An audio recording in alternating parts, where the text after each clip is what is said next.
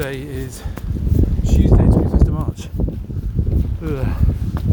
It's a grey, windy, wet, you hear day today?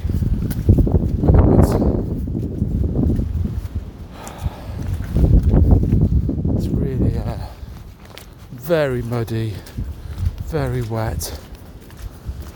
Um, grey skies. Feels like a feels like a light in the sky, in the air, like it's like you're in a storm.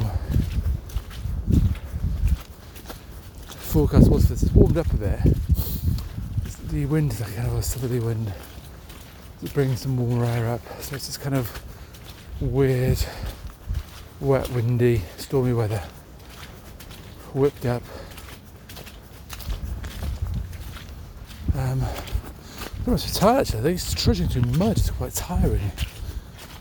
Um, slippy feet. So yeah, not as pleasant to walk. So I think it's all week. So I've got to just suck it up and bear it. It ain't changing. But hey, what did I say? Oh, I said spring, didn't I? It was 20th of March. That was yesterday. So bang goes that theory.